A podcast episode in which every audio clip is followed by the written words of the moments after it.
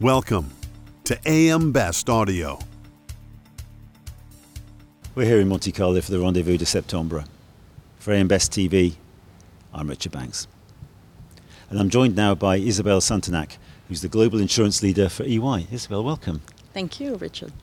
So we're here towards the end of the Monte Carlo Rendezvous. Lots of discussions have, have taken place. Tell us about some of the insights that you're taking away. Yeah, well, you know, I was here last year as well, which was the first one after pandemic.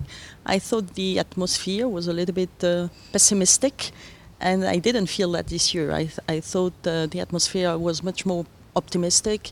Uh, a lot of new emerging risks. We see a lot of concern, but in the meantime, a lot of opportunities for the reinsurers uh, and insurers also to uh, cover more risk. So, uh, my takeaway that uh, the, this business has a, a, great future ahead of uh, of them. So, what do you think underpins that optimism that you're seeing this year? Well, I think you know you see the results of reinsurers, insurers. they have been quite good, so the profitability is there, even though.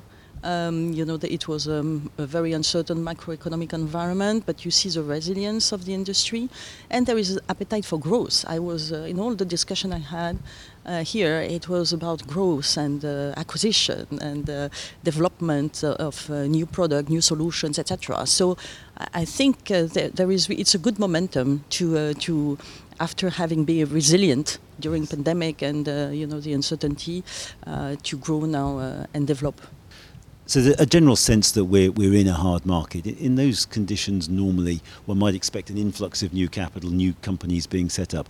We've not seen that as much as one might expect. Why do we think that is? Well, I, I think uh, first the cost of capital is much higher now than it was a few years ago. Uh, I think it's the regulation has also been tougher in some markets. So where we were seeing PE firms, you know, investing significantly, uh, regulators are much less keen to see uh, uh, PE firms investing, in particular in the life business. So I think there are several um, factors which explain that, but we can expect that uh, it will come back. So another topic of conversation here in Monte Carlo this week has been the protection gap, and um, perhaps thinking a little bit about the role that insurers and reinsurers can play in closing that gap. What, what, thoughts have you got on that? Yeah, well, I, I really think that there is a, an urgency to reduce the, the protection gap, uh, not only on risks which are known, like uh, climate change or, or cyber, but also on, uh, on new emerging risks. And uh, uh, I was uh, reading some articles about the concern about new risks like riots, strikes, etc. Um, but to do that, I think they, they need to be to, to play more more collectively because uh, it's uh, you know the cost of reducing gap is huge, so it cannot be just the insurance and reinsurance industry, uh, but they need first to be to play collectively and then to embark governments, to embark uh, public bodies, etc. Um, but there, there is a lot to do to have new solutions. So how to develop new solutions, new products, uh, in particular parametric solutions, uh, which are more affordable, um, and also how to reduce the, the cost of the damage so uh, and to prevent better. And, and I'm convinced that the profession uh, the industry has a lot to play for in terms of educating the society. How to explain better what are the risks. If you buy uh, an apartment in Florida in a specific area where you know it will be flooded over the next 10, uh, two years. So I, I think, again, educating, helping um, uh, the prevention um, for individuals but also for company will help reducing the damage, so reducing the gap. So uh, part of that, I guess, is about the insurance and the reinsurance in industries remaining relevant in the future, and they need to adapt to do that.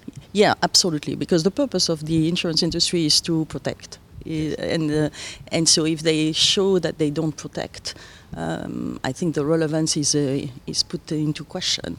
Um, and, and, I think again there, there is a willingness to uh, to do more on this topic, um, and, there is a, the need to have maybe a little bit more courage also to uh, to be bolder in solutions which are proposed in uh, as I mentioned embarking uh, other uh, parties so whether public or other private um, uh, parties um, to, to to again to, to react differently. We cannot solve you know new problems with old solutions. So how can they again develop, uh, be more innovative, be courageous, uh, be bolder in what they do. And I think that also um, means that they, uh, they need to continue to transform, uh, be more customer centric, uh, be uh, simpler in the way they sell their product and the product they sell.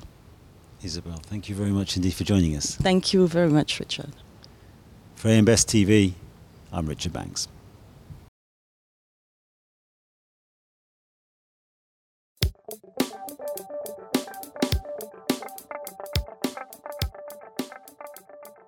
Looking to get the attention of the insurance industry? We have the platforms to do just that.